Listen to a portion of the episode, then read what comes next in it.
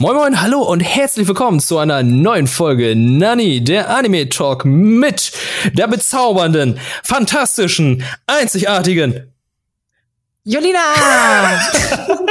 du warst einfach baff, ne? Das hast du nicht kommen sehen. Ich war natürlich, ich war halt richtig baff. Hallo, ich wurde noch nie so äh, eingeführt oder äh, ja. Nee, vorgestellt, vorgestellt, vorgestellt.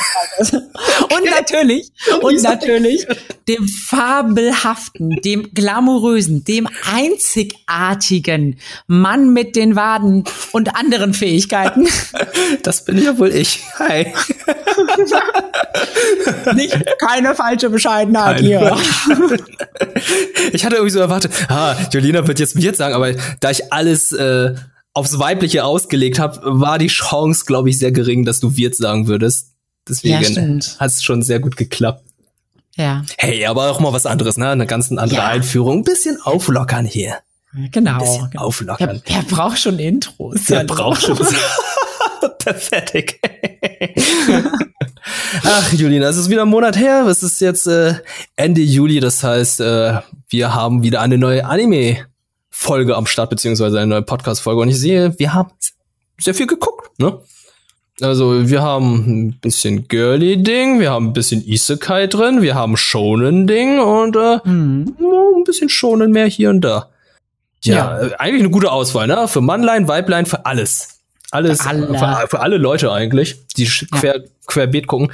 Ähm, ich glaube, bevor wir anfangen, würde ich glaube noch einen kurzen Nachklapp machen zur letzten Folge. Und zwar war das im BNA. Da hattest du ja Brand New Animal schon zu Ende mhm. geguckt. Ich war ja noch gerade dabei und äh, ich muss sagen, die Serie hat mir sehr gut gefallen. Äh, schön, äh, die, diese ganze, das Intro, Outro, das ging mir nicht mehr aus dem Kopf. Also das waren jetzt die wenigen Momente, wo ich wirklich das Outro immer auslaufen ließ. Weil ich es so schön fand, so wie du es gesagt hast. Es, es, es bringt echt, das sorgt echt für gute Atmosphäre und äh, ich habe mir dann in kurzer Zeit dann auch die Songs auf äh, Spotify runtergeladen.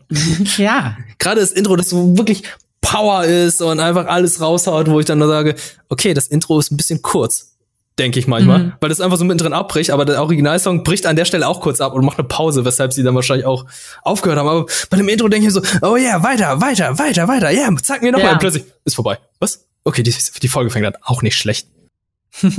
aber es ist, es ist echt so, man kann dazu auch vielleicht gut Sport machen oder so, könnte ich mir vorstellen. Also habe ich jetzt noch nicht getestet, aber das könnte ich mir auf jeden Fall gut vorstellen, so dass man anfängt zu, zu laufen. Oder Absolut. So. Ich glaube, das ist halt so einer dieser typischen, ja, Pump-Up-Anime-Songs. Ja, genau, Pump-Up, so, so ja, das. Ich weiß es nicht, aber ähm, ich fand das Ende halt so ein bisschen wieder schnell gerusht. Das ist so typisch äh, Studio Trigger, muss ich sagen. Dass das mhm. Ende dann immer so, so schnell kommt, weil, oh, da kam jetzt die Erklärung und jetzt in den nächsten zwei Folgen bringen wir es schnell zu Ende. Fand ich in Ordnung, aber ähm, anscheinend ist noch Luft nach oben. Ja, das, das stimme ich, das stimme ich tatsächlich vollkommen ähm, mit überein. Also ich fand auch, dass die letzten zwei Folgen das alles sehr irgendwie sehr gequetscht wirkte, vor allem auch mit, diesen, mit dieser Hintergrunderklärung, warum macht er das jetzt? Und, und also es war für mich irgendwie, ja, ich weiß nicht, ob es das so gebraucht hätte. Ich finde, mhm. man, man hätte sich da ruhig mehr Zeit lassen können. Und ich, also du hast jetzt gesagt, zweite Staffel würde ich auf jeden Fall total begrüßen. Ich glaube, ja. da gibt's noch viel zu erzählen, noch viel, was man irgendwie darstellen könnte. Es ist abgeschlossen, aber ähm, die haben es irgendwie schon so hingedreht, dass die Welt tatsächlich mehr bieten würde. Also ich kann mir vorstellen, dass dann vielleicht andere Charaktere erklärt werden. Oder nicht mhm. erklärt, sondern dass äh, die Storyline woanders fortgesetzt wird. Oder einfach andere Geschichten erzählt werden in dieser Welt. Aber ähm, ja, mal, mal warten. Also ich, war, ich, ich finde die Serie gut, kann ich euch allen empfehlen. Äh, weiter so, Team äh, Studio Trigger. Ja. Aber schön, schönes, klassisches, ambivalentes Ende, wenn man noch nicht weiß, wie die Finanzierung aussieht. Ja, ja, das stimmt, das stimmt. Aber jetzt sind sie ja mit äh, Cyberpunk dran, da bin ich auch sehr gespannt. Ja, ich könnte, ich könnte da tatsächlich gerade zu, zu einsteigen, lieber. Das ist gerade ja? ambivalentes Ende. Das ist auch so ein bisschen ähm, bei ReZero. Tatsächlich war das ja auch so. Da gab es ja ganz, ganz lange keine zweite Staffel. Jetzt in der Sommerseason ist ja, gibt's ja jetzt die zweite Staffel von ReZero. Ähm, beziehungsweise in der letzten Season gab es ja diesen Director's Cut von, von Subaru, der da in der fremden Welt landet und immer wieder sterben muss, damit er irgendwie die Probleme löst. Mhm. ähm, und die zweite Season, die, da habe ich jetzt reingeschaut, die ersten vier Folgen. Und ähm, die fangen so ein bisschen, oder, oder was heißt so ein bisschen, die fangen genau da an, wo die letzte Szene aufgehört hat, nämlich mit äh, der Frage, wer ist eigentlich Rem von, von Emilia, die im Wagen sitzt, irgendwie mit Subaru. Remme war ja, wir hatten das, glaube ich, mal beim letzten Mal irgendwie schon mal schon mal angedeutet, irgendwie da, da gibt's ja diese ganz vielen Kissen vor. Das ist ja diese, diese, weißt du, mit den kurzen Haaren, blauen, rosa Haaren. Ja, ja, so. es gibt ja die mit den rosa Haaren, es gibt die mit blauen Haaren. Genau. Und der eine ist ein bisschen anders, bisschen üppiger gebaut und die andere weniger. Und die eine ist extrovertiert, die andere introvertiert, oder? Ja, genau. Also Rem ist ja die blauhaarige und die ist halt einfach Top-Tier-Waifu. So, weil, also, also das, was wir im wie soll man sagen, dieses klassische halt. Also dieses, ich muss, ich muss das jetzt so ein bisschen differenzieren, weil wir kommen später noch auf eine andere Top-Tier-Waifu zu sprechen, die wirklich Top-Tier-Waifu ist. Holy ich finde, shit. Ich finde, Rem ist dagegen so ein bisschen platt. Oh. Was hast du zu Ähm. der Top-Tier-Waifu gesagt? aber, aber ja, also sie ist ja diese klassische, oh, ich, ich mache alles für dich, ich opfer mich für dich auf und bin treu ergeben und lieb und alles. So, Äh. Blablabla. So. Und ähm, das hat ja, also diese, diese, diese Frage, wer ist denn das jetzt eigentlich äh, von, von Emilia am Ende hat alle so ein bisschen in, in Schock fallen lassen, weil Subaru dadurch dachte, okay, sie ist irgendwie gestorben oder wurde, ist irgendwie in Vergessenheit geraten durch ähm, eben diesen weißen Wal, den sie am Ende der ersten Season besiegt haben. Da hat er irgendwie so die Fähigkeit, wenn der Menschen tötet, dann wird der, werden die Menschen quasi aus dem ähm, der Erinnerung von allen Menschen gelöscht. Okay. Und, und Subaru hatte die Befürchtung, scheiße, Rem ist von dem äh, Wal oder so erwischt worden und jetzt muss ich eigentlich wieder die Zeit zurückdrehen, muss mich selber killen, damit ich das richtig machen kann.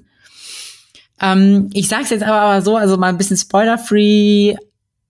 Dieser Cliffhanger, der am ersten, der, der in der ersten Season da gemacht wird, der wird ähm, relativ fanfreundlich gelöst.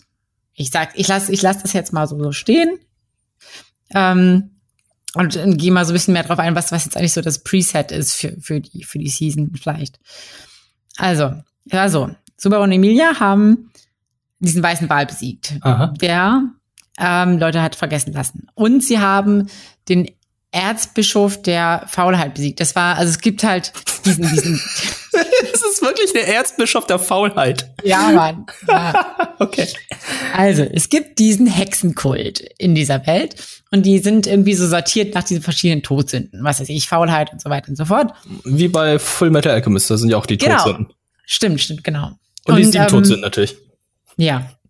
Seven. Und sie haben jetzt halt die Faulheit besiegt und den weißen Wal und sind dabei aber auch jetzt auf die Todsünde Völlerei und Gier getroffen. So. Zumindest auf die Erzbischöfe. So. Und, und ähm, jetzt ist klar, okay, Scheiße ist am Dampfen. Es gibt ja noch mehr Gegner und Feinde. mhm. Und ähm, Emilia und, und ähm, Subaru, also die beiden Hauptcharaktere, sind jetzt quasi aber auf der Suche nach ähm, dem Sanctuary. Das ist so ein, so ein, so ein Ort, in dem äh, ich weiß gerade gar nicht genau, was sie da, was sie da vorhaben. Aber jedenfalls müssen sie dahin, um eine gewisse Macht zu erlangen, um, um quasi mit diesen Feinden fertig zu werden. Und ähm, auf dem Weg dahin treffen sie die bereits verstorbene Hexe der Gier, weil es gibt nicht nur quasi diesen Hexenkult, sondern es gibt auch noch die Hexen selbst.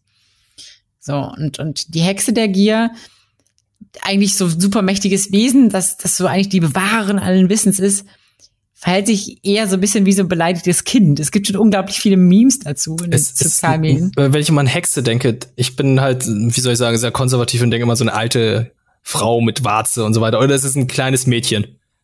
Ja, also sie ist so ein bisschen, genau, mh, sie ist so, ich würde sagen, so sieht so aus wie 19, 25, so in dem Bereich. Okay. Also so, so ein klein, kleines Mädchen, aber, Ah, okay. und sie ist aber halt so eine, also ganz weiß, quasi albino-mäßig. Also weiße Haare, weiße Wimpern etc. Ah, ah. Rote Augen. Und, nee, ich glaube, sie hat keine roten Augen. Okay. Nee. Ähm, und genau, man erwartet, sie ist eigentlich die super mächtige Figur, aber sie verhält sich sehr, naja, eigentlich für ihre Rolle unangemessen, was so ein bisschen, bisschen Fanservice eigentlich mehr oder weniger ist, weil sie dadurch halt irgendwie sympathisch rüberkommt. Aber wir wollten glaube ich, dadurch so ein bisschen klar machen, okay, die, die ist nicht so bedrohlich, auch wenn sie so mächtig ist, sondern sie ist eigentlich eher vielleicht eine, eine Freundin. Also das ist bis jetzt noch so ein bisschen unklar, aber ja, ich, also da fängt es auch schon so ein bisschen an, dass vielleicht bei mir so durch den Durchschnitt, ich bin nicht so super überzeugt gerade von der zweiten Season. Aber du meintest, ähm, die Folge, oder die haben es Fan, Fanservice-mäßig, nicht Fanservice, sondern fanfreundlich gelöst. Also müsste man ja recht zufrieden sein. Äh, ja, also was sie fanfreundlich gelöst haben, ist die Frage nach dem Verbleib von Rem, also der, dem Charakter, der quasi Ende der ersten Season tot geglaubt zu sein schien. Mhm. Oder halt ist, oder wie auch immer. Ähm, was nicht so fanfreundlich ist, oder äh, ich weiß nicht genau. Aber diese Hexe ist, äh, die Hexe ist die neue Top-Tier-Waifu? wenn man den Memes glaubt, ja. Auf jeden Fall. Ja, schon, schon so ein bisschen, schon so ein bisschen. Aber ähm, ja, also ich sag mal so, die, die, die erste Staffel hat sich halt sehr auf Subaru so konzentriert, also den Hauptcharakter und seine Fähigkeit, da quasi immer wieder zu sterben. Und einfach, es war halt teilweise ähm, sehr düster und sehr bitter, ähm, so von der von der Haltung her. Und dagegen wirkt die zweite Staffel jetzt sehr, hm, wie soll man sagen, so ein bisschen kindlicher. Mhm. Bisher zumindest. Also äh, Subarus Fähigkeit kam jetzt fast gar nicht zum Einsatz. Ich glaube, nur einmal oder so in den ersten vier Folgen. Ähm, und zum, zum Ende der vierten Folge gibt es so, so einen Twist, quasi, dass Subaru in seiner eigenen Welt aufwacht. Weil eigentlich ist es ja auch ein Isekai-Anime. Mhm. Und, und ähm, wir erfahren dann quasi in der vierten Folge etwas mehr über seine charakterliche Entwicklung in der Kindheit. Und insgesamt fühlt sich, fühlt sich diese ganzen Folgen so ein bisschen so an, als müssten die Story weiter so einiges nachholen, um jetzt einen großen Bogen spannen zu können. So, weil, ich weiß nicht, irgendwie, ah, ich weiß nicht, es, es nervt mich so ein bisschen. Es ist so. Hat es eine so weitere Staffel gebraucht jetzt? Also, mir kommt es jetzt gerade vor, als wäre jetzt die letzte Staffel irgendwie nicht so cool gelöst worden, aber es war zu Ende. Mhm. Und jetzt kommt die zweite Season. Äh, wie stehst du dazu? Also, hätte es also, sein müssen? Irgendwie schon. Also, es war einfach, es war einfach total offen, das Ende der ersten Staffel. Okay. Aber die Art, wie sie jetzt, jetzt mit der zweiten Staffel beginnt, ist halt irgendwie, es wirkt halt irgendwie so ein bisschen äh, gekünstelt und so ein bisschen unsauber, sagen wir es auch unschön. Weißt du, es ist halt so, okay, wir machen jetzt ein paar Folgen, wo wir einfach nur quasi die äußeren Umstände erklären, weil wir das brauchen wir später. Ihr müsst jetzt alles irgendwie alle mal verstehen, was für eine Welt die leben. So, ich meine, es ist auch, es ist auch gut, dass wir da so, so ein bisschen Hintergrundwissen bekommen, weil das gab es in der ersten Staffel fast gar nicht. Mhm. Ähm, aber jetzt das so komprimiert quasi am Anfang der zweiten Season reinzupressen, oh, finde ich irgendwie es ist einfach unschön, finde ich. Ich weiß nicht. Also, weißt du, wenn, ich weiß nicht, ob, ob du das auch von anderen Anime kennst, aber wenn man quasi so, so dieses, dieses hat, okay, wir müssen jetzt erstmal irgendwelche Informationen abarbeiten, damit ihr überhaupt den ganzen Kram versteht, der hier passiert. Ja. Das ist immer so. Also, dass sie schon weitergehen, anstatt äh, das abzuarbeiten, was in der ersten Staffel Fragen aufgebracht hat. Machen sie einfach noch, stellen sie einfach noch mehr Fragen. Meinst du das, sowas? Ja, das auch. Aber auch generell dieses, ach, ich weiß nicht. Ich, ich, mir fällt es ganz, ganz schwer, das zu beschreiben. Es ist wirklich, mh, mm, ja, es, also, also zum Teil schon. Es werden einfach noch, noch mehr Sachen quasi aufgebracht, quasi so ein Riesenbogen aufgespannt, mit die, die quasi die ganze Welt erklärt. Und ich finde, man hätte das, also man macht es jetzt quasi so am Anfang so sehr erklärend. Weißt du, man hätte es irgendwie vielleicht schöner oder geschickter machen können, wenn man das so währenddessen Stück für Stück irgendwie findet er immer mehr heraus, was was es eigentlich, was es eigentlich alles für keine Ahnung Erzbischöfe gibt oder was ähm, dann noch alles kommt und so wirkt es gerade so so komprimiert, so zack hier ins Gesicht. Das ist jetzt die Welt. Hier sind alle Informationen, die ihr braucht. Lernt das jetzt. weißt du, was ich meine? So ungefähr, aber nicht ganz. Okay. Weil ich die Serie auch nicht gesehen habe. Aber bist ja. du überhaupt zufrieden mit der zweiten Staffel? Also du wirkst ein bisschen gemischt. Mir kommt es vor, dass der Anfang äh, ganz okay war und ähm, mhm. danach äh, weniger. Ja. Ja, ich finde, es hat so ein bisschen an Fahrt verloren tatsächlich. Also die erste Staffel für, oder auch der Director's Cut der letzten Season war für mich halt auch so, dass ich ähm, jede Folge eigentlich so beendet habe, so, oh, okay, du musst jetzt unbedingt die nächste Folge gucken. So, ist es, ist es gerade spannend oder, oder also die Serie spielt eigentlich immer schon immer damit gespielt, irgendwelche Plot-Twists am Ende der Folge zu, zu zeigen. Und mhm. also sie machen das zwar jetzt auch teilweise, aber die Plot-Twists sind halt irgendwie nicht so wirklich twistig. Also man, keine Ahnung, es ist halt sehr predictable und, und irgendwie. Ich schreibe mir auf not twisty enough. Not twisty enough, ja. Das ist halt nur, weißt du, statt so einer Doppelhelix so eine Einfachhelix. ja, also ich, ich, es ist so ein bisschen schwierig, das, das nachzuvollziehen, wenn man das, wenn man die, die nicht gesehen hat, aber ich bin nicht so super überzeugt bisher. Ich, vielleicht drehen sie es noch, aber momentan finde ich die, die Herangehensweise nicht sehr schön. Ich weiß halt nicht, wie es im Manga war, ob das genauso war oder ob das da anders war. Dann müssen unsere Zuhörer vielleicht mal hm. kommentieren. Läuft die Staffel noch oder ist sie mhm. abgeschlossen? Okay, vielleicht ändert sich ja das noch. Vielleicht ja, sagst du in der nächsten Folge schon wieder, ah, okay, ReZero Season 2, doch fantastisch, äh, hab mich geirrt. Gab es zwischendurch ja. einen Hänger. Vielleicht. Ich, ich belasse es mal bei den definitiven vielleicht. vielleicht ist immer gut. Ja. Vielleicht ist immer gut. Mal schon. Genau, das, das war meine, mein Input dazu. Zu ReZero, zweite Staffel. Ja. Wollen wir dann zum nächsten Isekai gehen, wenn wir schon mal bei einem Isekai gewesen sind? Ja, komm, ich habe jetzt, ja, ich habe gerade einen Isekai nachgeholt, den es schon ein bisschen länger gibt, jetzt auf Anime und Demand und Demand und Crunchyroll und zwar ist es Saga auf Tanya the Evil. Ich mhm. äh, wusste zu Anfang nicht mal, dass es ein Isekai-Anime ist. Und als ich die erste Folge gesehen habe, wusste ich es auch nicht bis zum Ende erst, wo es dann aufgeklärt wurde.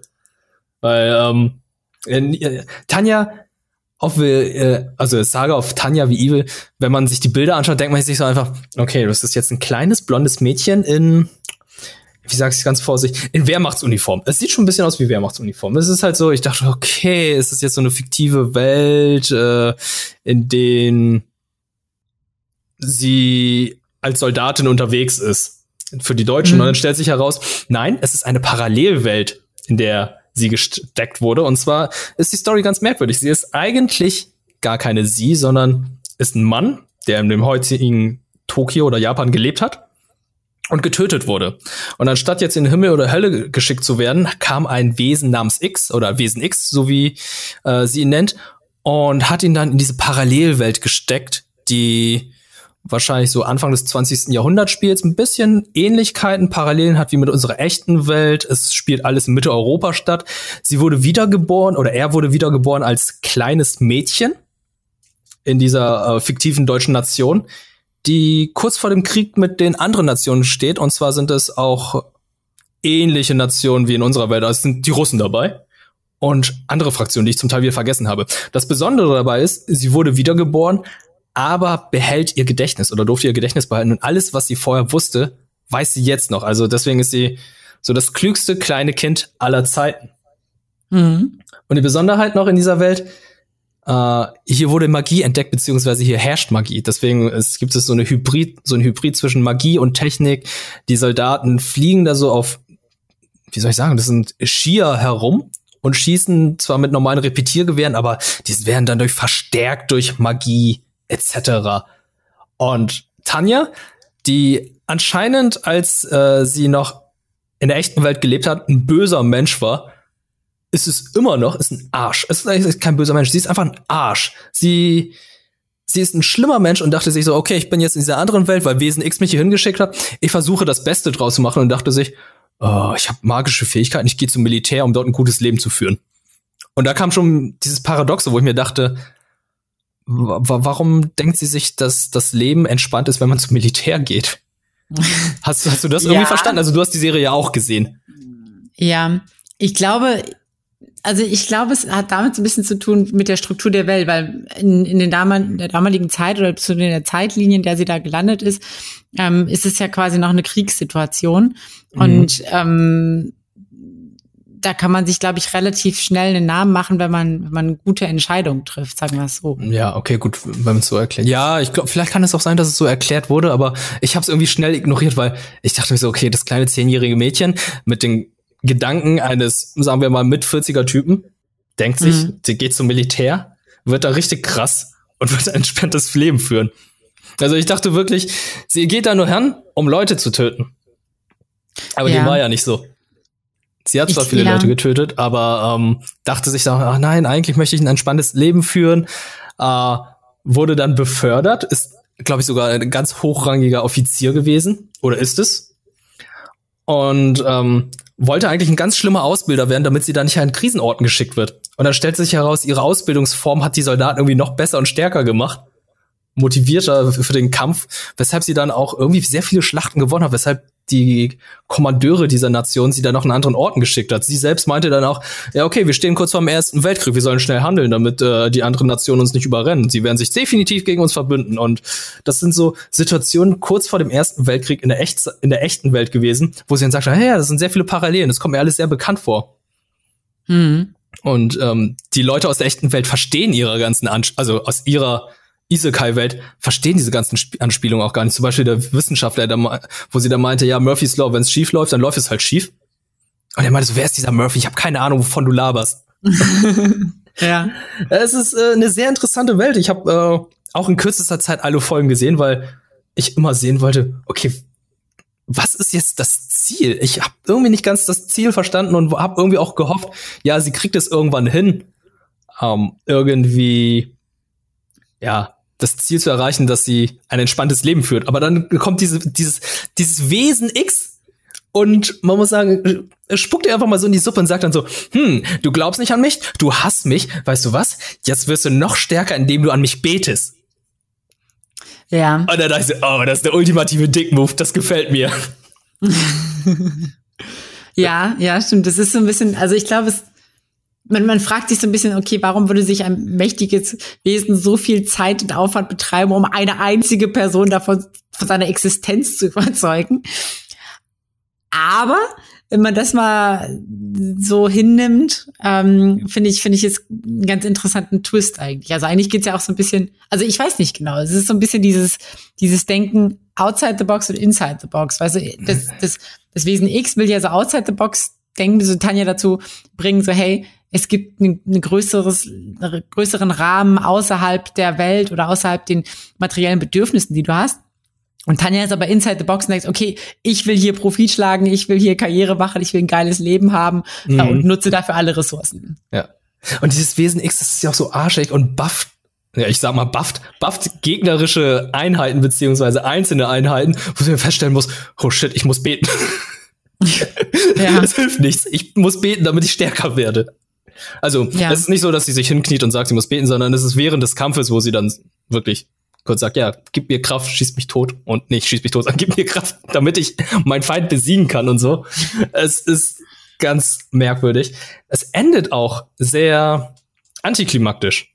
Tatsächlich. Ja, das, das, das fand ich, fand ich ganz interessant. Also ich, ist bei mir jetzt schon ein bisschen länger her, aber in meiner Erinnerung war es so, dass sie ja ähm, in Amerika dieses Mädchen, ah, dieses andere Mädchen quasi da war, irgendwie Mary oder so. Hm, ich weiß es auch nicht, aber es war halt so, dass äh, sie die, das Königreich auf ihre neuen Kolonien ver, äh, verscheucht haben. Also das Königreich Großbritannien sozusagen musste sich auf ihre alten Kolonien verkriechen, mhm. um, um, sich dort zurückzuziehen, weil ähm, sie hatten den Kampf verloren. Und da ist es dann auch irgendwie zu Ende gegangen. Und dann kam der Twist, hey Tanja, du hast so gute Arbeit geleistet, wir schicken dich nach Afrika. Und dann, ja. und dann kam sie, oh Tanja, du hast so gute Arbeit geleistet. Wir schicken dich an die Ostfront. Und da dachte ich so, oh, die gute alte Ostfront, da sind sehr schon, sind schon sehr viele Nationen äh, untergegangen. Also es gibt, es gibt ja noch den Film, der dazu kam. Der schließt mhm. direkt dort an, aber gibt auch kein befriedigendes Ende. Okay. Und da wird, wird Mary dann noch mal irgendwie mit aufgegriffen, weil ich, also ich habe es ja noch mal gerade nachgeguckt und tatsächlich ist ähm, ist Mary quasi so eigentlich der Gegenspieler von, von Tanja, mehr oder weniger. Mhm. Also enthält auch dieses Blessing vom, vom äh, dem. Die kommt im Film, die kommt im Film vor. Ah, okay. Ja. Aber klar. sorry, ich glaube, ich habe mich gerade geirrt. Es ging nicht nach Afrika, ich glaube, es ging nach Skandinavien. Eins von beiden, aber Fakt war, irgendwann ging es auch in die Ostfront. Und da dachte ich mhm. mir so, oh ja, ja. Äh, hoffentlich hat sie aus der Geschichte gelernt, weil in der Geschichte war es ja auch so, dass äh, die Wehrmacht an der Ostfront versagt hat. Und wenn sie das dann alles mit aufgenommen hat, müsste sie ja wissen, dass sie vielleicht mal Winteruniform mitnehmen sollen. Ja, ja, ja. stimmt. Ja. Also ist schon interessant, weil äh, jemand, äh, ich kenne nicht so viele Serien oder Filme oder dieses Setting, wo jemand wiedergeboren wird und sich an alles erinnern darf aus dem mhm. vorherigen Leben und so mitnehmen darf, um dann so sich gewisse Vorteile zu verschaffen ist ein interessantes Setting ist natürlich doch, da denkt man sich auch selbst, man macht ja auch manchmal so Spiele. Was möchtest du lieber machen? Möchtest du dann wiedergeboren werden mit allen, all dem Wissen, was du schon vorher hattest, oder möchtest du jetzt Instant Millionär sein Und das war's. Ja. Das ist, äh, ich finde, das ist eine interessante Sache, dass man darüber nachdenken kann. Ansonsten finde ich, die Serie ist okay. Hat sehr viele Standbildarbeit. Ja, hm, mhm. bin nicht so ein Fan von. Die Action ist ganz gut. Und äh, die Dialoge, ich habe die Serie auf Deutsch gesehen, sind manchmal sehr zum Fremdschämen. Also da gab es eine Szene, da sitzt Tanja im, im Restaurant und kommt ein, ein Offizier vorbei und da meinte sie einfach, setzen Sie sich doch bitte. Ich habe gehört, dass das Restaurant hier eine vorzügliche Bratwurst serviert.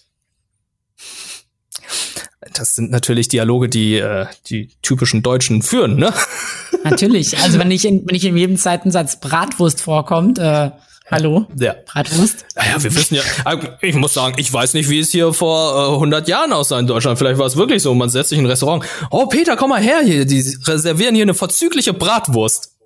Ich bin so gespannt, wie das in der japanischen Version ist. Eigentlich müsste ich nochmal umschalten, um zu gucken, wie es auf Japanisch ist.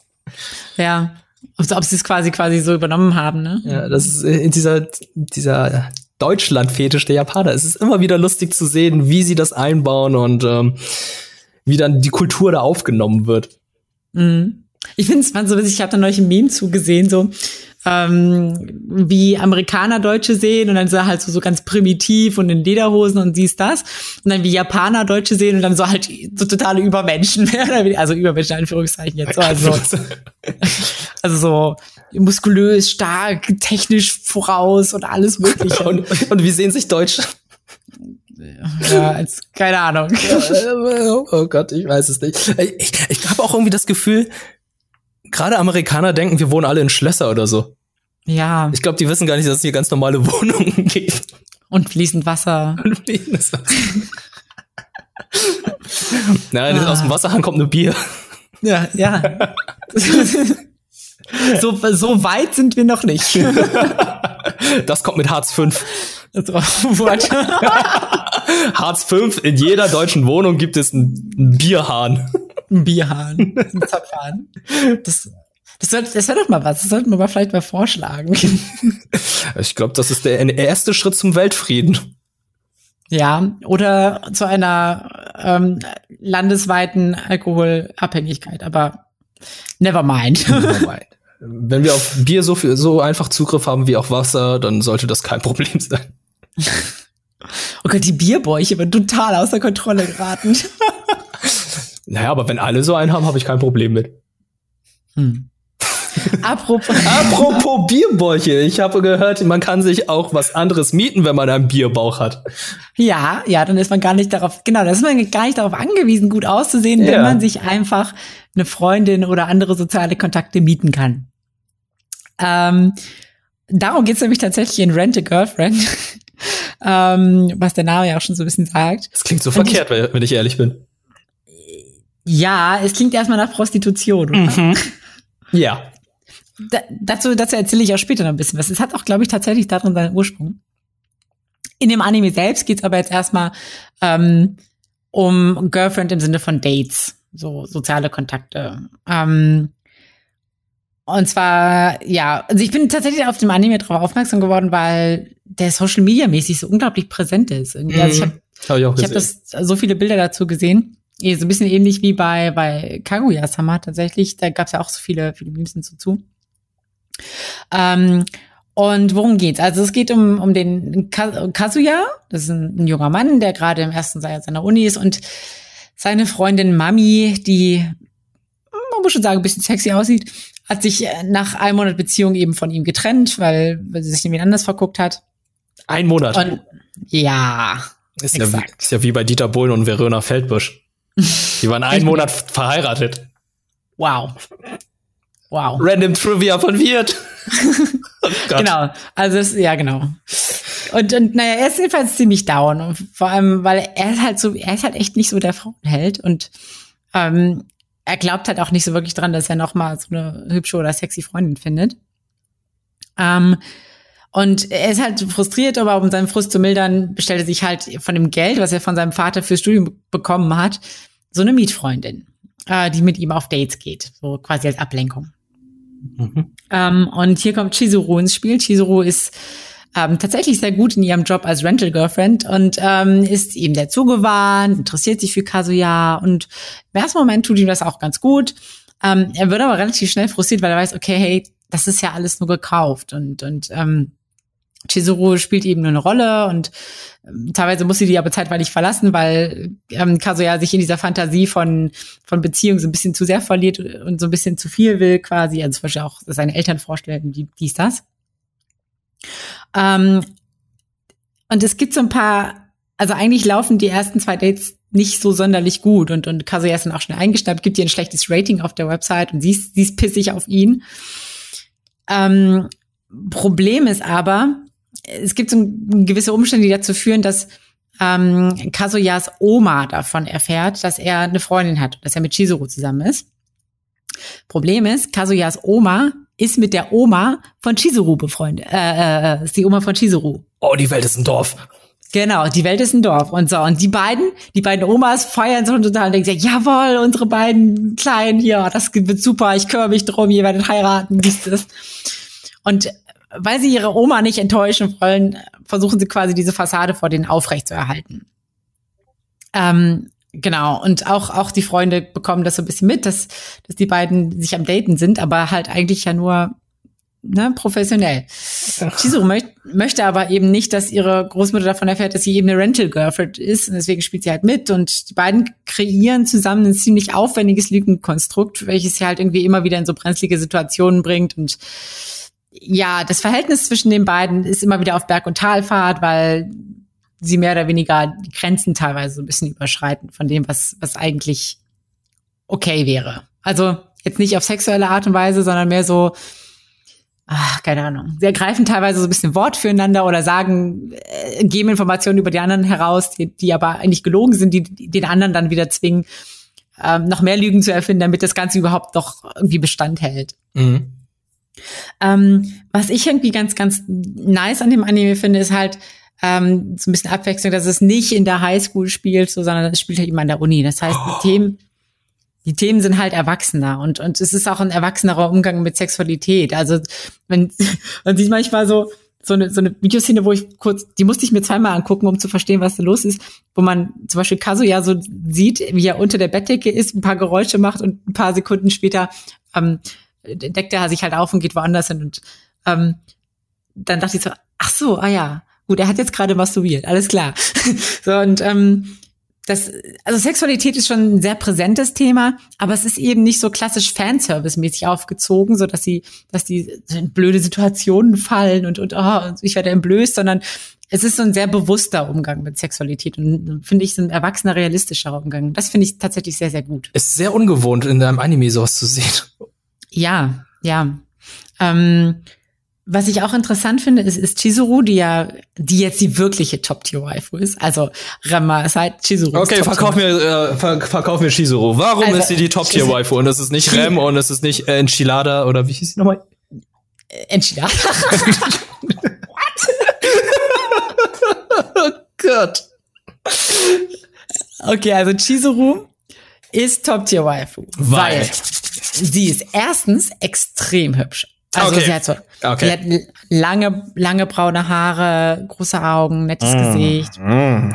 Sie ist elegant. Sie hat einen wirklich ähm, einen guten, eleganten Kleidungsstil. Sie ist nicht so, so aufreizend, aber trotzdem, also so, wie soll man sagen, feminin und so ganz leicht sexy, aber nicht, nicht zu, wie soll man sagen, pushy. Und ähm, sie hat außerdem das Herz am rechten Fleck, weil sie, sie eigentlich ähm, hätte sie Kazuya in vielen Situationen oft irgendwie auch einfach stehen lassen können, aber hat gesagt, Mensch, irgendwie tut er mir leid, ich weiß, es ist ein armer Kerl, ich, ich helfe ihm jetzt und gehe eigentlich über meine Grenzen von dem, was ich sonst immer so mache. Das heißt, sie ist auf jeden Fall Top-Tier-Waifu-Material, sie ist also charakterlich einfach, einfach gut, sie ist optisch einfach gut, da, da gibt's, und sie ist wesentlich realistischer als jetzt zum Beispiel so eine, so eine Rem.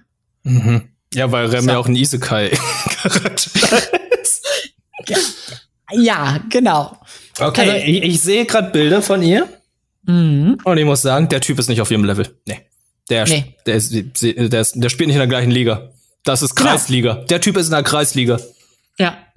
Und das ist das, das ist das Witzige, weil wirklich alle Personen wissen das. Alle Personen im Anime wissen, ey, der ist definitiv nicht auf ihrem Level. Das wissen die Freunde, das wissen seine Ex-Freundin, das weiß seine Roma, das weiß er selbst. Alle wissen, ey, der ist überhaupt nicht in ihrer Liga, so. Aber nur die beiden wissen voneinander, dass sie gemietet ist oder wissen irgendwann auch andere Leute, dass sie gemietet ist? Also seine also, Ex zum Beispiel. Ja, also bisher wissen das nur die beiden und sie versuchen das auch streng so zu halten. Das Verhältnis zu der Ex ist tatsächlich ganz interessant. Und zwar, weil Kazuya oft irgendwie versucht, mit Chizuru ähm, seine Ex-Freundin, die Mami heißt, neidisch zu machen. Und Mami ist aber eine ziemliche Bitch. Also seine Ex-Freundin ist echt eine ziemliche manipulative Bitch, die die beiden einfach nur auseinanderbringen will. Und deswegen quasi immer wieder ähm, so mit Kazuya flirtet, nur um quasi so ein bisschen Kontrolle über ihn zu haben. Mhm. Und er fällt halt immer drauf rein, weil es ist nun mal seine Ex-Freundin, der macht sich halt Hoffnung. Oh, aber Idiot. Ist, ja, und dadurch stößt er quasi aber oder bringt Chizuru in doofe Situationen. Also sie erwartet natürlich persönlich nichts von ihm und sie sagt auch ganz klar, ja klar, wenn du mit deiner Ex-Freundin zusammen wiederkommen willst, geht das natürlich vor so. Aber sie, er bringt sie dadurch echt immer wieder in richtig beschissene Situationen. Ähm, weil er eben irgendwie seiner, seiner Ex da hinterherläuft, weil sie mit ihm mit sexuellen Reizen so ein bisschen um an der Nase herumführt. Mhm. Anyway, was ich noch sagen wollte, Chizuru ist einfach, oh Gott, Sie ist einfach so gut. Ich krieg echt Komplexe, wenn ich sie sehe. Ähm, es ist, ähm, wie soll ich sagen, das wirkt ja jetzt im Moment wie eine Dreiecksbeziehung. Ist das ein Harem-Anime oder ist das Dreiecksbeziehung? Mm, ich würde, also definitiv nicht Harem, würde ich sagen. Es ist eher ist, Dreiecksbeziehung. Okay, es kommen also keine weiteren Mädchen mehr, die wollen Oh, hier, das ist äh, eigentlich die Verlobte, die meine Mama mir schon äh, bereitgestellt hat, bevor ich geboren wurde, wie bei Ranma. Okay, ich habe jetzt, ich habe jetzt gesagt, das ist definitiv nicht Harem-Anime. Ich weiß es nicht genau, um ehrlich zu sein. Ich habe, also ich habe alle bisher erschienenen Folgen gesehen, mhm. aber bisher ist es eine Dreiecksbeziehung. Okay. Und ich glaube, alles andere, also ich glaube, das funktioniert nicht sonderlich gut als Harem eigentlich, weil ah, er ist halt, er ist halt einfach kein geiler Stecher so. das ist zwar ganz hart gesagt. Er sieht nicht wie ein geiler Stecher aus, aber so funktioniert die Welt. Ja, genau. Die, die nicht geilen Stecher kriegen die hübschen Mädchen. Ja, so ist das in Harem-Animes, warum auch immer. Mhm. Mhm. Es bedient halt gewisse Fantasien. Anyway. Ja. Jedenfalls, Chizuru ist einfach Top-Tier und ich krieg Komplexe, weil die ist einfach toll und ich werde nie so toll sein wie Chizuru. Wow, du vergleichst dich gleich gerade mit einer fiktiven Figur. Das ist okay. Das ist fein. Ich weiß, ich weiß. Oh. Anyway. Ähm, also nochmal kurz zum Anime zurückzukommen. Er lässt sich wirklich sehr gut runtergucken. Es ist aber so ein bisschen, also ich weiß nicht, ob du das kennst, aber mir fällt es total schwer, ähm, so, sei es jetzt Anime oder andere Serien zu gucken, wo so ganz viel so um Intrigen und, und Lügen und äh, so gebaut wird. Ich finde das immer total unangenehm auszuhalten. Es ist bei mir unterschiedlich. Es kommt drauf an. Also wenn ich mich darauf irgendwie einstellen kann, ja, aber andererseits, ich kann das vollkommen nachvollziehen, ja. Mhm. Es ist irgendwie so ein bisschen so eine Spannung, dann gibt es diese Missverständnisse, man denkt sich, ach nee. Zu viel Fremdscham ist manchmal nicht gut. Ja, ja. Naja. Also jedenfalls, es wird der, der Anime wird auf jeden Fall seinem Ruf gerecht und man wünscht sich ein Happy End, aber man weiß noch nicht so richtig, ob es das gibt. Aber ach, es ist komm, sie kommen zusammen am Ende. So ist es halt. Mal schauen. Ja, komm. Anders geht's ja nicht. Es ist doch immer so, das erste Mädchen, das in der Folge eingeführt wird, das ist dann die, mit der der Typ am Ende ist. Ich glaube, das erste Mädchen war seine Ex. Oh. Ja, aber die hat ihn verlassen, das ist was anderes, meinte ich. Also die, die das erste Mädchen ja. nach seiner Ex. Verdammt. Ja, ich glaube, ich glaub, er, wird, er wird irgendwann auch checken, dass seine Ex echt scheiße ist. Aber es wird noch ein bisschen dauern, glaube ich. Hm. Anyway, ähm, ich finde das Setting aber insgesamt auch so ganz interessant. Also nicht nur, weil es jetzt irgendwie in der Uni spielt, sondern auch dieses, dieses Konzept von käufigen Sozialkontakten. Also ich glaube, im, im Japanischen heißt es irgendwie Enjo Kosai. Hm. Und ich dachte, ich dachte irgendwie, das sei so ein, so, so ein neues Thema, weißt du, so, also weil dieses ähm, Rental Girlfriend Ding, ich, das ist ja ein Ding, so, das ist ja nicht ausgedacht, das, das gibt's ja wirklich. Äh, ich kenne das so von Conan O'Brien, da hat er sich eine japanische Familie gemietet. Ja, genau, zum Beispiel. Also es gibt ja mit in allen möglichen, es gibt ja für Dates, es gibt für Freunde, was auch immer. So, du, du kannst ja auch, also zum Beispiel, das habe ich mal in der Doku gesehen, du kannst auch ähm, dir jemanden mieten, der deine Eltern sagt, dass du schwul oder lesbisch bist, zum Beispiel. oh, shit. Das ja. ist ja, das ist, das ist, wie soll man sagen, das ist die, die Hiobsbotschaft Person. Ja, ja, genau. Ja, so, so, Leute kannst du dir, du kannst halt für alle möglichen sozialen Sachen, kannst du dir in Japan halt einfach so einen Menschen kaufen, der das für dich macht und, und, und quasi deine mangelnden sozialen Fähigkeiten kittet. Und das finde ich halt irgendwie so spannend, weil, also sowas kenne ich also klar, auch in Deutschland gibt es irgendwie viele Dienstleistungen und so, aber in diesem Ausmaß kenne ich das hier nicht. Oder hast du davon schon mal gehört? Nee, habe ich auch noch nie gehört. Also körperlichen Austausch, ja, ist bekannt. ja. Aber das ist für mich auch so eine ganz neue Sache. Also es ist ganz, ganz neue Welt, ganz anderes Gebiet. Ich überlege gerade, wofür könnte man sich denn hier verkaufen, so dass man sich nicht prostituiert, wortwörtlich. Ja, also ich weiß, ich, ich überlege gerade, ob dieses Konzept auch in Deutschland funktionieren würde. So, so ob man quasi mit Le Typen auf Dates geht, quasi für Geld. Also ja. wenn man eine Top-Tier-Waifu wäre. Nicht so wie ich. Oder ein Top-Tier-Husbando. Oder ein Top-Tier-Husbando. oh, yeah. äh, oh, scheiße. Und hier, und hier schneide ich die traurigste Musik der Welt ein. Ja. Ja, ich, ich weiß es nicht, ehrlich gesagt. Also ich habe das Gefühl, in Deutschland ist so ein bisschen, ist nee, das nicht so, nicht so, ich, ich kenne mich so an, ne? Ich glaube, es generell, es ist ein kulturelles Ding. Das wirst du überall woanders nicht machen können, außer jetzt in Japan. Ja. Also tatsächlich gibt es, also es gibt, ist es so ein bisschen gespreadet nach Taiwan und so, aber ich glaube, es ist echt eher so ein asiatisch-kulturelles Ding. Es ist, ich glaube, hier in Deutschland würde keiner dafür bezahlen, dass du mit dem auf Naked äh, Ganz im Ernst, wenn ich mich jetzt outen würde, dann würde ich doch als Backup doch eher ähm, eine Person holen, die ich kenne, die mich dann unterstützt, anstatt jetzt irgendeinen Strohmenschen zu holen, der dann sagt, yo, äh, bin schwul. Sag das mal meinen Eltern. Oder? Ja ja, es wäre auf jeden Fall zu bevorzugen, sagen wir es so, von der sozialen Unterstützung her, aber wenn man keinen Sohn hat, vielleicht. Ja, okay, nicht, wenn man. Hm. Oder wenn es einem zu peinlich ist, das seinen Freunden zu sagen. Ja. ja vielleicht, hm. Jemanden haben, der dann sagt, jo, ähm, Person XY möchte Schluss mit dir machen. Das machen aber meistens Freunde. Stimmt, stimmt, ja. Ah, ich wüsste mir nicht, wo und wo ich so eine Person, in welcher Lebenssituation ich mir so eine Person mieten würde. Mhm. Oder man sich selbst äh, als sowas anbieten könnte, um oh, auszuhelfen. Ja, ich überlege auch gerade. Also weißt du, was ich super unangenehm, unangenehm finde, ist zum Beispiel so Freundschaften zu beenden. Also es gibt, es gibt ja, also ich habe tatsächlich schon einmal eine Freundschaft beendet, weil auf Facebook. Nee, nee, nee, nee, nee. Also im Real Life so tatsächlich, okay. weil weil ich einfach das Gefühl hatte, so dieser Trade-off von ich sehe diese Person und, und genieße die Zeit, die wir zusammen haben, stimmt einfach, also das, das passt irgendwie nicht. Hm. Und ich habe mich mit der Person nicht so gut verstanden. Und sie wollte mich, wollte sich aber trotzdem immer weiter mit mir treffen. Und irgendwann habe ich ihr gesagt, hey, nee, irgendwie, irgendwie ist es das nicht. Womit ich sie ziemlich krass vor den Kopf gestoßen habe. Für, für sowas hätte ich gerne Person. Ja, aber äh, dann mach es wie andere Person und melde dich dann einfach nicht mehr oder sag die ganze Zeit, nee, nee. Ja. Aber das kann, also bei manchem, ja, das ist ja eigentlich so der, der Standard, das Standardprozedere. Jemand ghosten. Zu großen, genau, ghosten. Ja. So, aber irgendwie fällt mir das schwer, weil ich immer nett sein will. Äh, kann ich nachvollziehen. Halt, ja. Wenn man halt inkonsequent ist, dann funktioniert's nicht, weil dann denken die Leute oder merken die Leute, okay, ich muss nur lang genug nerven, irgendwann meldet sie sich. Genau, du musst konsequent ghosten. Du musst konsequent ghosten. Oh. Du musst den Patrick Swayze machen. Was hat Patrick Swayze gemacht? Daher kommt der Begriff. Echt? Ghost. Nachricht von Sam. Ach so. Deswegen ich, jemanden ghosten. Ach so. Oh. Ha. Das habe ich, das kenne ich nicht, sorry. Okay. Hm. Na gut, aber jedenfalls, ja, ist irgendwie hier nicht so richtig denkbar, ist aber mein, finde ich irgendwie interessant, das so zu sehen.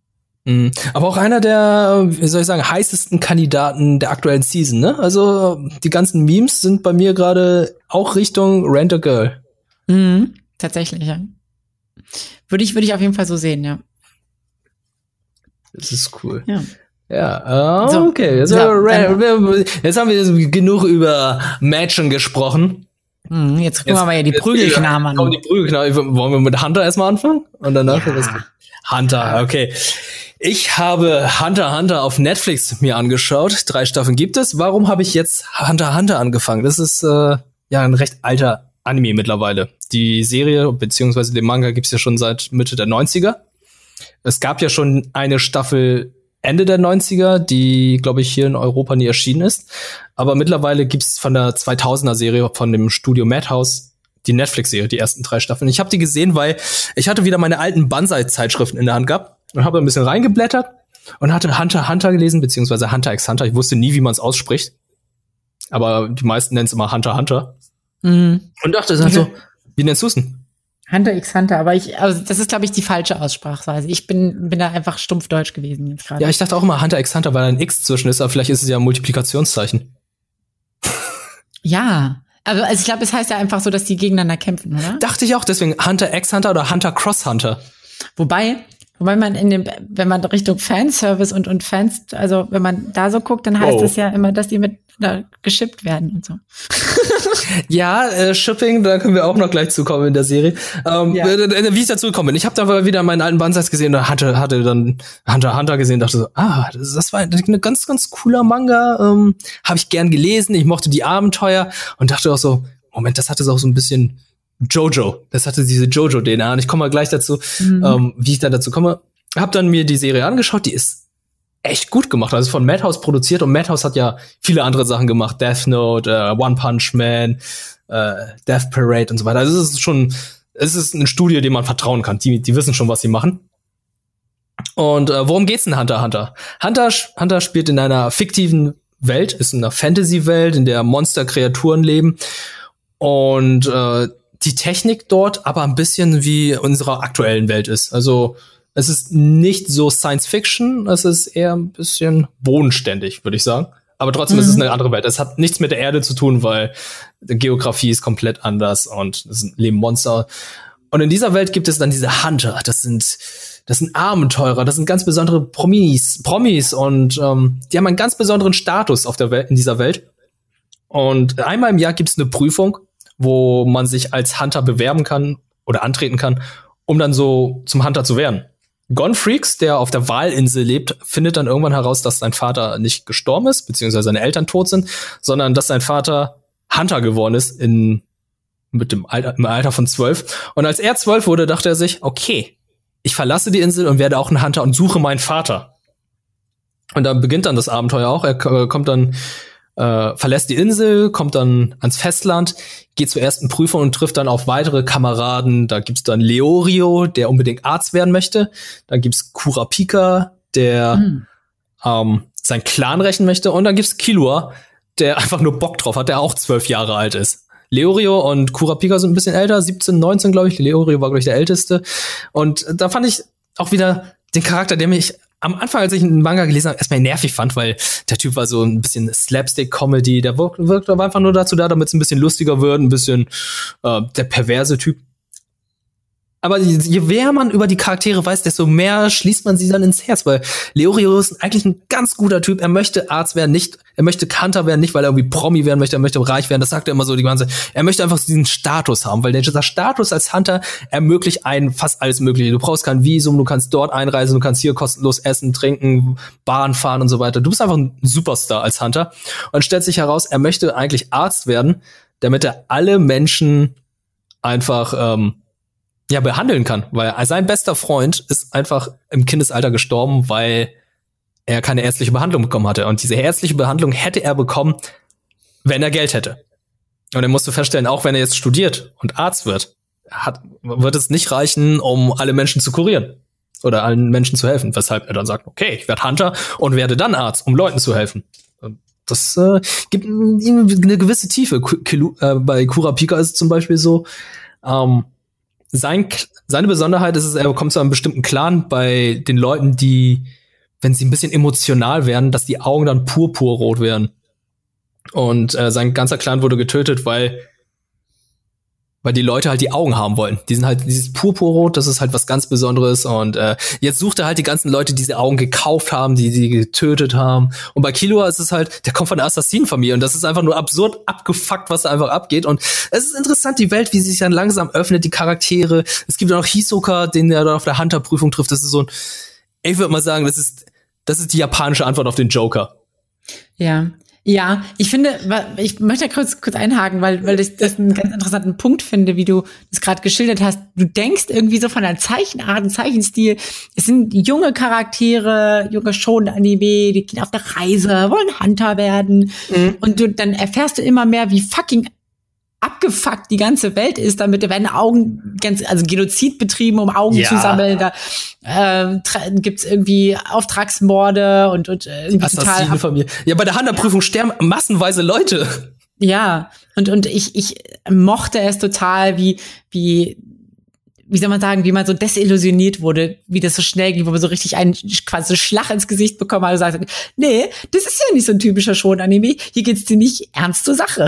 Genau, bei Schon-Anime ist es, mh, hm, wie soll ich sagen, da gehen sie noch vorsichtig mit dem Tod um. Zum Beispiel beim Boku no Hero ist es halt so, da wird einem nicht Arm und Bein einfach abgerissen oder so, Kopf abgerissen. So einfach ist das nicht. Also selbst beim Dragon Ball ist es nicht so, dass äh, dem einen oder anderen Arm ab, äh, gerissen wird oder ein Kopf. Bei Piccolo wächst danach. Aber ey, Hunter war schon richtig brutal. Also es gab ja diesen einen Kampf, der einfach nur um wenige Sekunden ging, wo einfach das Herz rausgerissen wurde. Ja. Und ich kann mich noch erinnern, ähm, im Manga haben sie es ein bisschen expliziter dargestellt. Okay. Auch in, in Anime haben sie es ein bisschen alles äh, verschleiert, ein bisschen weniger brutal gemacht, weil ey, es ist unglaublich brutal, wie der Manga ist. Anime ein bisschen entschärft. Das gleiche gilt auch für die Kämpfe mit Hisoka. Hisoka ist halt ein Teilnehmer, der auch Hunter werden möchte, aber der gehört dann auch zu dieser einen Schattenorganisation, von der man halt nicht weiß, was sie macht, aber das ist diese Schattenorganisation, die dann auch äh, den Clan von Kurapika getötet hat, um die Augen zu bekommen. Man erfährt dann immer mehr und dann denkst du ja so, okay, Hisoka, auf welcher Seite stehst du? Was machst du? Was ist deine Fähigkeit? Und jetzt kommen wir zu den Fähigkeiten. Und da kommt diese Jojo, dieses Jojo-Element ein. Es gibt dieses Nen, das sind diese, mhm. das diese spirituelle Energie in einem. Und jeder Mensch hat eine andere Art von Nen. Also es gibt irgendwie vier oder fünf verschiedene. Es gibt Verstärkungs-Nen, es gibt Manipulations-Nen und so weiter. Und jeder benutzt dieses Nen anders und nutzt in Kämpfen dann auch ganz besonders. Also es gibt keiner, der irgendwie das Nennen genauso einsetzt wie jemand anderes. Zum Beispiel bei Kurapika ist es halt so, dass er seine seine Ketten, die er um seine Hand hat, manipuliert benutzen kann, dass sie sich bewegen, dass er irgendwie sich bufft, dass er sich heilt und so. Das ist, es sind so coole Sachen wie bei Jojo halt. Das ist halt so, die, die Möglichkeiten, die ich habe, nutze ich halt aus, so bis ins Maximalste. Und ähm, das ist so ein Element in Shonen, die ich halt so mag, dass man aus dem, was man hat, das Beste macht. Und mhm. die Arcs sind halt sehr cool. Also die, die Arc wie die Hunter-Prüfung ist cool. Es gibt dann noch eine Turnier-Arc, es gibt dann noch diese Jagd um die Schattenorganisation. Es ist so spannend und cool dargestellt. Ja. Ich bin sehr zufrieden mit der Anime-Umsetzung. Es gibt eine Sache, die ich nicht mag. Und zwar? Die Musik aus der ersten Staffel. Der, die Musik aus der ersten Staffel erinnert mich immer so an ein Karneval oder ich spiele gerade Dragon Quest, alles ist glücklich, alles ist lustig. Und diese Hunter-Prüfung ist so eines der brutalsten Sachen überhaupt. Das ist es ist schon fast wie die Hunger Games mhm. eigentlich. Aber da läuft dann immer diese komisch glückliche Musik in diesem Orchester und ich denke so, das passt nicht. Das passt so überhaupt nicht. Und das haben sie dann in der zweiten Staffel dann auch ein bisschen behoben. Das, da lief die ja nicht mehr so penetrant. Ja. Also das ist mir tatsächlich gar nicht aufgefallen. Es hätte mir bestimmt auffallen müssen, weil ich ja ein Mensch bin, der sehr auf, auf Soundtrack und sowas ja achte. Mhm. Aber es ist wahrscheinlich bei mir einfach schon so ein bisschen länger her. Ich fand aber, was du auch, was du gesagt hast, diese, diese verschiedenen Arcs finde ich total, ähm, total abwechslungsreich bei, bei äh, Hunter x Hunter. Ich sag jetzt Hunter x Hunter. Nennst du, wir wissen alle, was du damit meinst und ja. ich hoffe, ihr wisst auch, was ich meine. Ja. Also auch zum Beispiel diesen, diesen Chimera Ant Arc, den fand ich ja auch so, so ein bisschen ab, abgefahren irgendwie. Also so, wo, wo du halt irgendwie so ganz komische neue Aspekte irgendwie der Welt so ein bisschen kennenlernst. Ähm, und das, das finde ich, macht es irgendwie auch so besonders, weil es ist nicht, es ist nicht so geradlinig, sondern es nimmt so verschiedene Wendungen, die alle irgendwie interessant und, und gut dargestellt und gut entwickelt werden. Absolut. Und du musst einfach mal wirklich, wenn du die Serie nochmal guckst, auf Hisoka achten. Der Typ hat mhm. die krassesten Jojo-Posen überhaupt. Also der hat ganz merkwürdige Posen, wo dann die ganze Zeit Schriftzeichen erscheint, aber ich sage, okay, das ist eine Jojo-Anspielung. Und der Typ ist aber ein bisschen pervers, oder? Also, der hat so eine leicht fast pädophile Aura. Weil ja. jedes Mal, wenn er so sieht, wie Gon kämpft, also Hisoka habe ich ja erzählt, er ist ein bisschen wie der Joker und man weiß halt nicht, was er denkt. Er ist super stark, kämpft mit Karten, ist äh, und er will einfach irgendwann gegen Gon kämpfen, aber muss warten, bis die Frucht reif ist, bis er besonders stark ist, damit er ihn irgendwann zerschmettern kann und wir dann immer wache Geräusche so, oh, ich darf jetzt noch nicht kämpfen. Oh, oh, er wird irgendwann richtig gut, aber ich muss mich gedulden. Also, mm, wow. ist schon mega creepy. Ja. Aber halt eins zu eins aus dem Manga so übernommen. Gefällt mir richtig gut und kann ich euch empfehlen. Deutsche Version habe ich geguckt. Die deutsche Version, ich hatte mal erzählt, ich habe äh, Hunter Hunter angefangen und dann wieder abgebrochen, weil die Stimme von Gon mir nicht gefallen hat. Die Stimme von Gon gefällt mir immer noch nicht, aber die restlichen Synchronsprecher, die passen alle sehr gut. Bei Gon ist es halt so, ich find's okay, dass Frauen einen äh, jungen, einen, einen Jugendlichen synchronisieren, weil äh, bevor der Junge in Stummbruch kommt, hat er halt eine recht hohe Stimme. Mhm. Äh, ist halt bisher immer so gewesen. Aber bei Gon ist es, die Stimme ist zu hoch, er wirkt zu dümmlich tatsächlich, zu naiv. Ja. Und ähm, dann, als ich herausgefunden habe, wer die Synchronsprecherin ist, dass sie auch Tracer ist aus Overwatch, dachte ich so, okay, jetzt ist vorbei. What? What? ja, ja Gon, Gon Freaks ist äh, Tracer. Und dann dachte ich so, okay, die Kavallerie ist hier. Oh. Aber das war ja auch meine eigene Schuld. Ich finde, die passt noch nicht so ganz dazu. Aber äh, ansonsten ja. machen die deutschen Synchronsprecher eine sehr gute Arbeit. Also Gott, die Synchronsprecherin von Gott macht auch eine sehr gute Synchron, also sehr gute Arbeit, aber ich finde, passt noch nicht so perfekt. Mhm.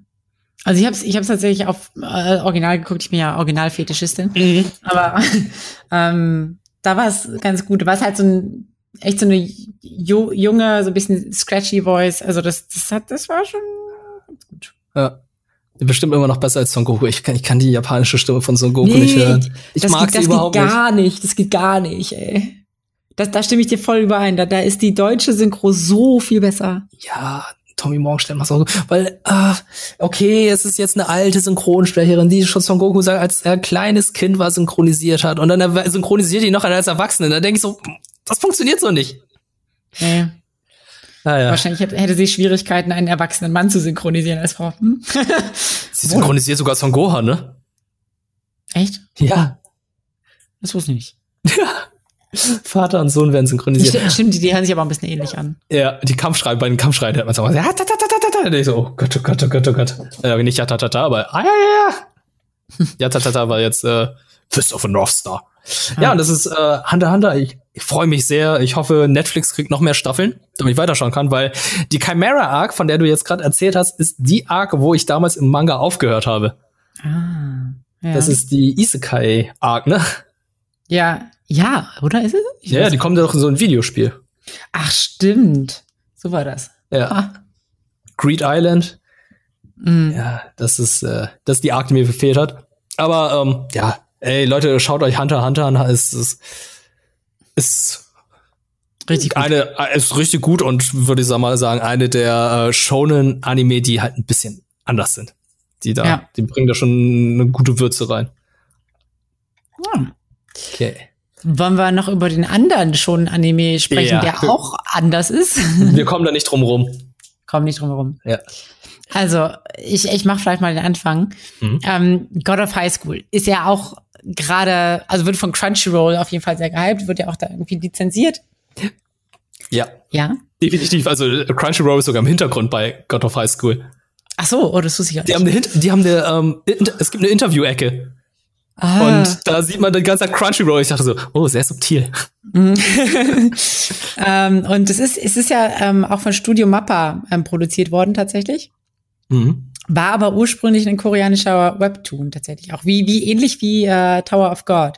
Irgendwie ist das gerade so ein bisschen so, so ein Trend, ne, dass so, so koreanische Webtoons äh, ver, ähm, animiert werden. Finde ich gut, finde ich gut. Also finde ich ähm, auch gut. Äh, ich hoffe mal, ja, ja, ich, ich, es bringt halt eine andere Würze mit rein. Es ist Auf halt ein anderer Fall. Blick auf äh, die, die Anime-Landschaft und die Locations sind dadurch automatisch anders. Aber du kannst ja mal erstmal fortführen, worum es da eigentlich geht. Ja, genau. Es geht, es geht um Jin Mori. Und er ist ein 17-jähriger Martial Artist und er möchte bei den landesweiten Turnier God of High School eben sein Können unter Beweis stellen. Für alle, die jetzt sagten, es handelt sich um einen Highschool-Anime, ähm, nein. Halleluja. Einfach mal nein. Und so richtig, richtig ausgetrickst. So God of High School, man denkt so, okay, es gibt wahrscheinlich irgendwie so einen, so einen Kampfclub oder so in der High School und dann nehmen alle teil. Nein. Nope. Einfach, es ist einfach ein Turnier. Und ähm, er trifft eben da auch auf so gewisse Mitschreiter, nämlich so Han und Yu, und die, die haben irgendwie jeder so seinen unterschiedlichen Kampfstil. Also Jim Murray ist eher so Taekwondo-mäßig, dann gibt's die Yu, die so einen Schwertkampf hat. Ich weiß nicht genau mehr, was, was Han macht, aber es, also so alle möglichen verschiedenen Martial Arts werden da irgendwie ähm, so dargestellt. Mhm. Ähm, es stellt sich aber auch relativ schnell raus, dass sowohl die Turnierorganisatoren irgendwie sehr dubiose Machenschaften am Laufen haben, als auch irgendwie die, bei den Regierungen irgendwas am Laufen ist. Jedenfalls, zeitgleich gibt's halt international die eine oder andere Katastrophe, ich sage mal von übermenschlichem Ausmaß. Also wenn auf einmal so eine ganze Insel platt gemacht wird von irgendeiner gigantischen Hand, keine Ahnung, wie das noch integriert wird. Ich habe tatsächlich so ein bisschen was zum, zum Hintergrundplot gelesen. Ich glaube, es wird richtig abgefahren. Ähm, in den ersten Folgen kriegt man davon relativ wenig mit. Da wirkt es erstmal wie so eine ganz normale Welt, wo halt Jugendliche ähm, gegeneinander antreten und kämpfen und aber die Technologie sehr weit fortgeschritten ist. Also das heißt, Verletzungen, also selbst schwerste Verletzungen können mit Hilfe von Nanorobotern äh, eben auch wieder geheilt werden. Stimmt, die haben ja auch diese ähm, Armbänder, wo man dann auch die Energieanzeigen sieht, man sieht, welches Level sie haben und so. Ja, ja. Also ein bisschen Videospielmäßig auch. Ja. Und ja, die ersten drei Folgen nehmen sich halt irgendwie so ein bisschen Zeit, die Umstände des Turniers und die Charaktere mit ihren Kampfspielen zu präsentieren, aber es wirkt nicht wirklich schleppend dabei. Also es ist ähm, sehr gut animiert. Da komme ich auch so ein bisschen, so ein bisschen schon zum nächsten Punkt, nämlich weil die Animationen, die das Ganze sehr, sehr gut tragen, ähm, die sind aufgenommen mit Motion Capture von, von echten Martial Arts Kämpfern. Ja, das finde ich auch sehr, sehr cool. Also man sieht halt auch, wie gut die Animationen aussehen, wie, was soll ich sagen, Anime hat ja nicht so viele Frames, aber trotzdem sehen die ja recht flüss, flüssig aus, die Kämpfe mhm. und Animationen. Das ist schon sehr, sehr gut gemacht. Sieht man gerade auch am Intro. Und da muss ich auch wieder kurz äh, was anmerken und kritisieren. Die haben einfach Szenen aus der Serie im Intro verarbeitet. Das fand ich so ein bisschen, Mann, hört auf mit dem Copy-Paste, ihr habt so viele coole Sachen da. Vielleicht hat ja die Zeit nicht gereicht, vielleicht ist es dadurch ein bisschen günstiger, aber ihr habt so eine coole Technologie, zeigt mir mehr von den Kämpfen und nicht irgendwie Copy-Paste. Ja. Ja, stimmt. Das, okay, das ist mir tatsächlich gar nicht aufgefallen, aber ja, wenn schon, denn schon halt, ne? Ja. Ähm, Genau, und, und also was ich ganz interessant finde, man kann auf jeden Fall sehr viel über die, die Hintergründe von dem Anime auch ähm, auf den Social Media Kanälen von Crunchyroll so entdecken. Da gibt es so viel behind the scenes, also zum Beispiel, also da wird ja auch der amerikanische Präsident irgendwie dargestellt, warum die jetzt, warum die Figur jetzt irgendwie so gezeichnet wurde. Ähm, mhm. Es gibt irgendwie so Infos zu von den Machern und, und den Writern auch zum äh, Animationsgedöns ähm, und so. Das ist finde ich, finde ich sehr cool, irgendwie, dass man da so viel Einblick erhält und es, es sind ganz nette kurze Videos, die kann man sich auf jeden Fall mal angucken, wenn man so ein bisschen daran interessiert ist. Ja, und ich glaube auch, ähm, den Webcomic kann man sich, den Webtoon kann man sich dann auch kostenlos auf der offiziellen Seite anschauen. Habe ich jetzt noch nicht gemacht, aber habe schon ähm, gehört, dass man das da machen kann. Und der soll okay. auch sehr, sehr gut sein. Okay, aber was, was ist eigentlich überhaupt ein Webtoon? Also ich kenne mich damit überhaupt nicht aus. Gibt's dann wahrscheinlich nur online. Mhm. Also ähm, dieses Solo-Leveling zum Beispiel, das gibt's auch, gab's auch nur online, aber ich glaube, Ultraverse ver äh, verkauft das jetzt als Manga und ähm, Tower of God gab's dann, glaube ich, auch nur online. Ich weiß es da nicht, ganz. Ja. Bin mir da nicht so ganz sicher, dass ob wie es mit den Lizenzen da funktioniert. Ähm, der Grund, weshalb ich da noch God of High School gerade so cool finde, ist tatsächlich, dass wir ein anderes Setting haben. Es ist nicht wieder Tokio. Es ist mhm. Seoul. Es ist Korea. Die Autos fahren auf der rechten Straßenseite. Auf der richtigen Straßenseite. Auf der richtigen Straßenseite. R, R, richtig rechts. hm. Und äh, was ich auch, äh, was ich ein bisschen befremdlich finde, ist halt, die haben alle koreanische Namen. Mhm. Werden trotzdem, sprechen alle Japanisch. Das ist wieder was ganz anderes. Und trotzdem, obwohl es äh, einen anderen Ursprung hat, finde ich also, es ist trotzdem Anime. Es ist richtig gut. Im Gegensatz jetzt zu einem Cannon Buster, wo ich denke, okay, es hat, äh, es ist auch eigentlich ein Anime, es ist von Japanern produziert, aber es hat eine andere Vorlage, es ist eine, so eine westliche Vorlage. Und hier ist es so, es ist eigentlich auch eigentlich kein Anime, weil es eine koreanische Vorlage hat. Ja. Aber trotzdem fühlt es sich mehr nach Anime an. Ja, auf jeden Fall. Also, es, also ich finde es, es ist irgendwie ein bisschen anders als ein gewohnter Anime, aber nicht so sehr, dass man sagen würde, okay, irgendwie, das ist, das ist kein Anime. So, es ist trotzdem gut, aber es bringt irgendwie so, ein, so eine neue Würze und eine neue Art mit rein, auch von dem Animationsstil her, finde ich. Mhm. Finde ich, finde, also ich finde es richtig gut. Was ich ein bisschen fremdlich finde, ist ähm, der Hauptcharakter mit seinen Sternaugen. Das ist ganz ja. merkwürdiges Stil. Ja. Und dass er ein bisschen wie Tai aus äh, Digimon Adventure aussieht, als ein bisschen älterer. Das mit den Sternaugen haben wir ja, ich glaube, bei Brand New Animal kam das auch schon vor, ne? Es ist halt dieses Studio Mappa-Ding, oder? Äh, Studio Trigger ist aber hier Brand New so. Animal. Und Studio Ach, Mappa ist äh, Doro de Ho Doro Doro. Doro Doro. Ah, stimmt. Und die richtig. machen ja jetzt auch Attack on Titan, die dritte Staffel. Oder die ah. letzte Staffel. Und da bin ich auch sehr, sehr gespannt und ich bin recht zuversichtlich, nachdem ich jetzt diese Martial Arts Kämpfe gesehen habe, dass sie halt sehr gut mit Animation umgehen können, weil es ist sehr, sehr wichtig bei Attack on Titan, diese 3D-Manöver, dieses Gear, diese Energie, diese Verfolgungsjagden gut mit der Kamera umzusetzen. Und das hatte das alte Studio schon sehr gut gemacht. Mhm. Also ich erinnere mich nicht auch an den Kampf zwischen äh, Levi und äh, Kenny. Was für eine Verfolgungsjagd bei Attack on Titan war. Und sowas möchte ich dann halt einfach noch mal haben. Ja.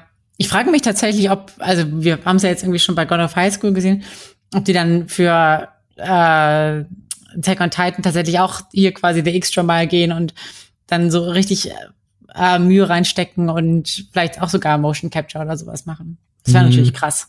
Das wäre krass, aber ich, boah, bezweifeln würde ich es nicht, aber hier muss man mal sagen, Crunchyroll-Budget ist dabei, ne?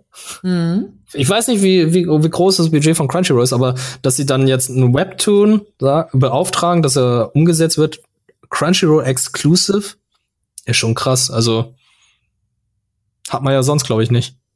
Ja, das stimmt. Ich bin gespannt, wie viele Folgen, wir wissen gar nicht, wie viele Folgen gibt, ne? Ich habe ja jetzt äh, nicht, nicht drei, drei, drei oder vier gibt's gerade. Äh, ich glaube vier. Ja, okay, aber wie viel gibt's insgesamt? Das haben wir jetzt nicht nachgeschaut, ne? Moment, ich guck gerade eben nach. Es soll insgesamt, also zumindest zu der ersten Staffel gehören zwölf. Also ja, okay. Ja, das ist klassisch.